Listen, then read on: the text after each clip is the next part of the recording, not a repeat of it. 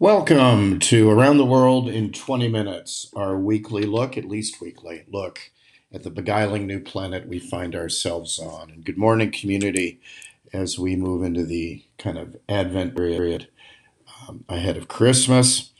Uh, Sarah and I are going out for dinner and doing some shopping tonight. But ahead of all that, she's home today, which is great while I work with the cats. And uh, I'm here to talk about a fantastically interesting article, words you don't say often, in the Washington detailing the reasons for the failed counteroffensive of the Ukrainians. And even the Ukrainians have finally come to admit what has been obvious to many of us for a long time, and that is things have ground in Ukraine into a stalemate. Um, analytically, I defy anyone to say they've had a better war than my firm. We called the actual invasion date within two or three days when 85% of the, our, call, our, our competitors said there wouldn't be an invasion at all. There you go, Mr. Bremer. Um, and in addition to that, or Mr. on the one hand, on the other hand, Mr. Friedman. Um, so there's that we then said well, everyone was cheerleading for the Ukrainians that the war was going to devolve into a World War I style stalemate. And now everyone accepts that, having forgotten that just a few months ago they said there was no chance of this happening. Why are our competitors so wrong? Why are Ukraine's cheerleaders so wrong? The basic answer is in the word cheerleader. The greatest single failing in political risk analysis, as the community probably knows by now, is a thing called wish casting. And that's substituting what you want to have happen from what is likely to have happen. And I remember during my Iraq, my fraught Iraq war days, there were an awful lot of things going on where it looked like colleagues of mine who'd been right down the line about the problems of the war somehow thought that by us opposing it, everyone would see what we saw and that the war wouldn't take place. And I remember saying to them, the, the question is much more ethical. It's much more Thomas More than that man for all seasons. This is going to happen regardless of what we say. We are merely mid level, promising mid level people throwing ourselves in front of this machine or going along. We have an existential moral question to answer, but it will not change the outcome of the war. The war will go ahead there will be tens of thousands of American casualties, hundreds of thousands of Iraqi casualties. Iran will be bolstered in the regional balance of power by subverting uh, the Sunni within Iraq. You're going to make there be some sort of radical uh, response, which was ISIS. And all of this will cost a trillion dollars and we will fail. And I was right on every single point, but I was right on one point more that matters even more. And that point is this won't change. By wishing away reality, I'm not making it better. Rather, political risk analysts shouldn't be what Ukraine should.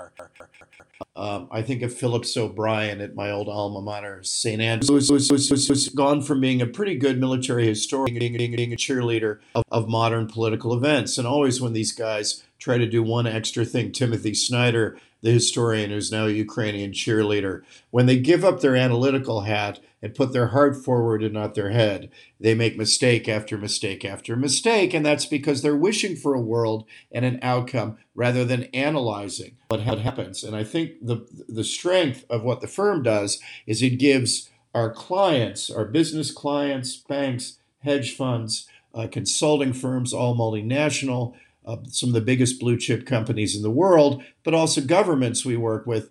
We give them the truth. We don't wish cast. We don't wish away the world. Rather, we follow the Burkean moral imperative to see the world as it is, warts and all, and then try to make it better. But you've got to see it as it is, or you're merely feeling good and not doing good. And that's why Phillips O'Brien is wrong time after time after time. Again, no shame. Uh, much like Robert Kagan, he wants a world where everyone wants to live in democracy imposed on them at the point of a gun. Um, but if he fails, he's never troubled by any self doubt because they say their heart's in the right place. This is the essence of neoconservative and Wilsonian utopian thinking, whereas we are grounded in realist Burkean thinking about a world that actually is. We say to be moral, you have to do good and not feel good. And this wish casting is why the cheerleaders were wrong time and time and again. They're seduced by the rightness of the Ukrainian cause, though I'd say there are real limits to that. Ukraine was not some uh, perfect, I went there many times, was not some perfect democracy, some capitalist state. Rather, it was a really corrupt oligarchy that I hated going to. Its people were great, fairly well educated, with every resource in the world, and yet it failed because it was a corrupt oligarchy, neither capitalistic nor purely democratic. And we're seeing that come out again.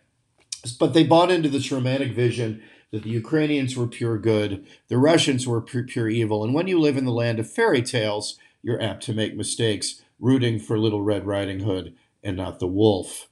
And the Washington Post, which has been part of this cheerleading crowd, standard Wilsonian nonsense, at least had the good sense to go through in detail a rather remarkable piece. I commend it to you today about, in detail, they did 30 or 40 interviews with senior level officials in both Ukraine, Europe, and the United States, pointing out why did the counteroffensive go wrong. Now, we've mentioned all these things in passing before, but I thought it would be very, very helpful if we put them all together uh, because the post challenged me to look at what we said because it gives some micro dots for our macro analysis. And at least four things went wrong with the Ukraine counteroffensive of this year, of which so much was expected. If in the initial stages of the war, uh, uh, uh, uh Ukraine miraculously, and it was miraculous, dodged the bullet of being sub. Remember, remember, remember, remember, that Putin had his, his officers put their dress uniforms in their in their cases because he thought he'd take over at least up to Kiev in merely three weeks. And so it was a miracle that the Ukrainians uh, sort of dodged that bullet. And then they had a rather good uh, period of time where they retook Kherson uh, and land around Kharkiv, and that all looked good, but to the south and to the east.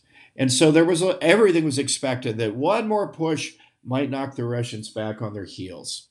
And so there was an awful lot expected without really seeing what went on. At exactly this key political risk moment, the cheerleaders, the Phillips O'Briens of the world, the Robert Kagans of the world, the Anne Applebaums of the world, we should name people when we're right or wrong. In Republican government, we should be held accountable far more than we are. So I'm going to name names. Again, when we're wrong, I'll say so. Uh, but we're right 85% of the time, they're right 50 the difference is wish casting. We actually look at the world as it exists and give reliable analysis back rather than wishing for a world that will never be. Gigantic difference. And we said at this critical time, no, we think a stalemate is more likely. And we were told we were being defeatist and not being, you know, supporters of Ukraine. And that's correct. I'm not a supporter of Ukraine. I'm a supporter of American national interests. Very, very, very quickly. That's what I'm a supporter of. And that's the thing that matters. And so I have a very different touchstone. I don't work for the Ukrainians or use the United States as neoconservatives do as a vehicle to impose democracy on other people. Uh, I care about American interests, the American people as they are. Very different touchstone. So, what are the four things we saw then that the Washington Post highlights in their piece of today? Well, for one thing, the whole counteroffensive of earlier this year to be, to be, to be, to be spring, but it was actually summer, was way too slow. It's in, in boxing, and the terminology, the analogy works. If your opponent is back on his heels, you don't slow down and jab away at him. You throw hooks. You finish him. You finish him off. You don't give him time to respond particularly a Russia that's bigger than Ukraine, has three to five times more people, has its own military industrial complex, has a defense base, unlike Ukraine, which is dependent on the kindness of strangers, of outsiders. When they're on their heels miraculously, you have to finish them because if you let them get their balance back and don't knock them out in some sort of slog, in some sort of boxing slog, think Ali Foreman uh, think Ali Frazier, actually, the, the Thrilla in Manila is probably a better example, where late in the fight they're kind of leaning against each other and can barely hold on. That kind of outcome is going to suit the Russians to the ground. Stalemate suits the bigger power, the power with mass, the power with the defense industrial complex. And in this case, that's Russia. So when Russia was on its heels, having lost land around Kharkiv, having lost Kherson, um, this was the moment to finish them off. And instead, the Ukrainians kept postponing the invasion. They let the perfect be the enemy of the good. Their men were 80% trained, as the article said, and they didn't go forward, knowing the Russian forces were in even worse shape. The Ukrainians at the time had about 130,000 casualties. The Russians had 200,000, but the Russians had lost a good number of commandos who were their elite troops. And put in a lot of grip, grip, grip, grips who certainly didn't want to be there. Now is the time to finish them off. And because the Ukrainians failed to do this, hesitated, kept moving the deadline back, it went from March to April to May to June. Uh, it gave the Russians time to regroup, to catch their breath and regroup. And that the Russians did. So that's point one. Too slow. They hesitated and missed their moment. And it was very clear in reading the dispatches as deadline after deadline moved back. We at the firm said, uh problem. The second thing was the Russians got better. They used this time to get better. Surovikin, General Surovikin, who commanded uh, the Russian forces then, who had made his name fighting particularly ghastly war in Syria, uh, used the time to go over to the defense. No more fantasies about winning. He had them dig the Russians zigzag, real trenches, not death coffins, but trenches that zigzag. And critically, he put the key armament of the war mines. The Russians have an almost limitless number of mines, and he put mines back to an area that's almost unfathomable. Miles and miles and miles of mines. So the Ukrainians would have to demine the area in front of them, which meant that this would be a very slow process, so no more lightning strikes. So by d- digging real trenches, zigzag trenches, that had depth where the Russians could act, conscripts could actually successfully hide from an artillery attack by putting mines down that the Ukrainians would have to go through.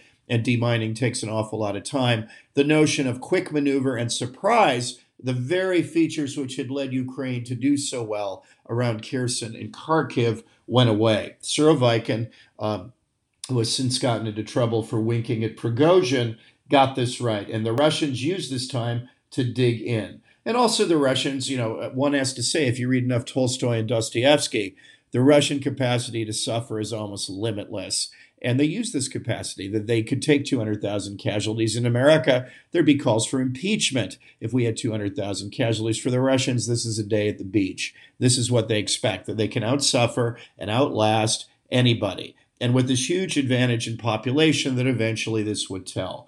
So they dug in much more effectively. They put mines everywhere, and they slowed the very qualities that had made the Ukrainians successful up to now. So the Ukrainian attack first was too slow. Second, the Russians got better, better through Surovikin and the use of their mines. They finally found a competent general. Third, uh, the Ukrainian attack was too dispersed. And the Americans, in the Washington Post article, is very good on this. I mean, when we war game this out internally, um, you could see this that standard American military doctrine uh, is in line with Napoleon. You concentrate your troops on one fixed area and you break through. And this has been American military doctrine for a long time. Ironically, a lot of this was learned by the American military by the success of the German blitzkrieg in World War II, where this is what Guderian and Manstein did so well. You focus um, and in a movement, a very specific area, you throw all your troops at it and you get a breakthrough in that area.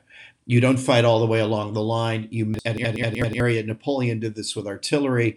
Manstein and Guderian did it with tanks. And the United States said to the Ukrainians when they war gamed this out, you need to focus on one specific area. And they picked, I think correctly, the Americans, the Sea of Azov, because if you could break through and disrupt the land bridge that Russia had, linking up Russia itself through the Donbass region down to Mariupol, the Sea of Azov, along the land bridge to Crimea. If you could break this at the Sea of Azov, that would stop supply lines getting from Russia to Crimea, and this would be a catastrophe for the Russians. So everything should have been focused on disrupting the land bridge in the south. And instead, the Ukrainians rather greedily, can't believing their luck that they'd been successful around Kherson and Kharkiv, chose to attack all the way along the line, dispersing their mass along the line. And when you disperse mass along the line, it usually leads to a crawl. You don't break through anywhere, you advance in very small pockets everywhere. And that's, of course, what happened in the in the attack. That's precisely what happened.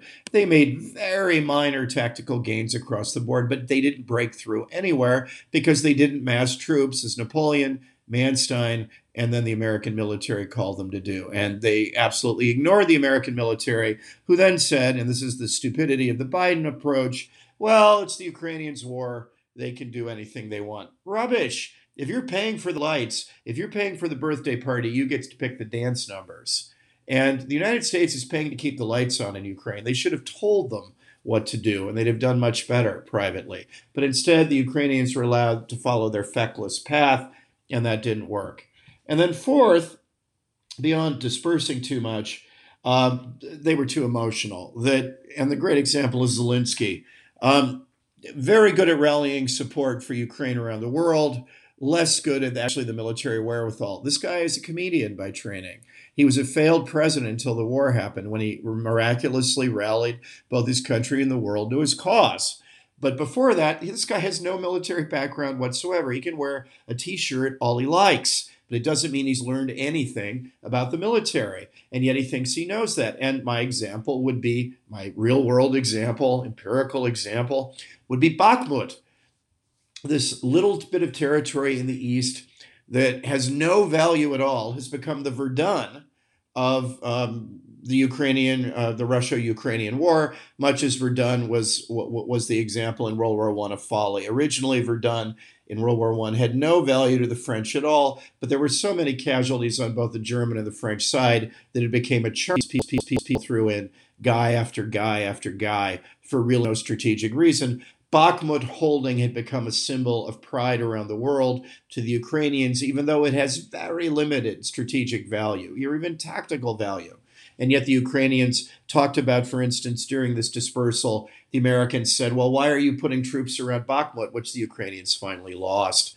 Why, why are you doing this? You should focus on the Sea of Azov. And Zelensky said, No, we have to we have to put troops around to threaten the Russians around Bakhmut because his ego is on the line. We underestimate hubris. I mean, my classics background, you know, stands me in good stead. People are arrogant and overconfident and make mistakes. The operating play of modern political risk is not Macbeth, a series of evil, eminently rational guys pulling strings from behind the scenes. It's not some Oliver Stone movie. Rather, it's Macbeth it's arrogant guys making errors, assuming they're right and not really knowing what's going on. As Deep Throat said in All the President's Men, that great film, these aren't very bright guys and things got out of hand about Watergate. And that's what happened here. These aren't very bright or trained guys. His ego was involved in Bakhmut, so he dispersed troops to around Bakhmut, where they did absolutely no good. And rather than breaking through around the Sea of Azov, which is they dispersed and accomplished precious little. And worse, there's been immense reputational damage. So these are the four things that the post article brings out that at, at, the micro level that we have been talking about at the macro level now for what, nine months at least? Again, part of the key to political risk is timing. Now everybody sees there's a stalemate, but nine months ago, only we saw that there's a stalemate. That's the key. Political risk, like love and dancing, is all about timing everything is about timing and that's and that's what happened here so the wish casters of the world cheerleaders for ukraine why did they get things wrong the post article and they have been cheerleaders brings this out one the advance was too slow should have been in, in spring and not summer two the russians got better with surovikin mines and better trenches three the ukrainian attack was first they should have attacked at one point, as the Americans suggested. And four, Zelensky let his ego get the better of him, caring about Bakhmut rather than breaking through. And now we see the vast reputational damage to Ukraine and the fact that the Americans are keeping the lights on. By the way, a country I would argue isn't viable if it's dependent on anyone else to keep going. That's almost the general definition of viability. Ukraine is not viable. It is it is a mendicant of the West. And that's the danger. How long are we going to stay? This was the Afghanistan problem. This is what leads to forever wars. This is what Robert Kagan, already whining about Donald Trump winning, saying he's going to install some sort of dictatorship, when the reality is what's going to happen is Kagan is going to be nowhere near for the rest of his life. And good riddance to bad rubbish after the Iraq War, where he suffered no reputational damage. Only a society in decline would not have there be reputational damage to Robert Kagan preeminent cheerleader for the Iraq War, along with Anne Applebaum, David Frum, Max Boot.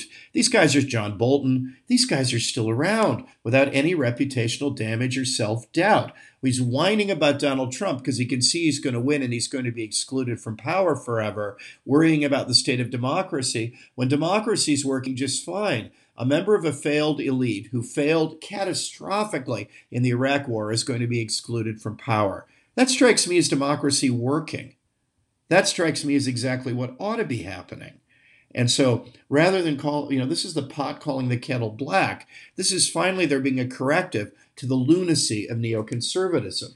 But while Kagan rants and raves about Trump, another of his pet causes, along with Anne Applebaum, who never saw an intervention she didn't think was World War II, and that she didn't think we could win easily as she was cheerleading for the Ukrainians. Oh, they're easily going to win. Why does no one hold these people to account and being wrong time after time after time? I wouldn't hire them to be my intern and get me coffee. The goal is to be right. The goal is not to wish cast or cheerlead. The goal is to look at these real factors and see what's happening. Because now Ukraine is a mess. We have Klitschko, the mayor of Kiev, former heavyweight champion of the world, rightly saying that Zelensky is showing delusional autocratic tendencies.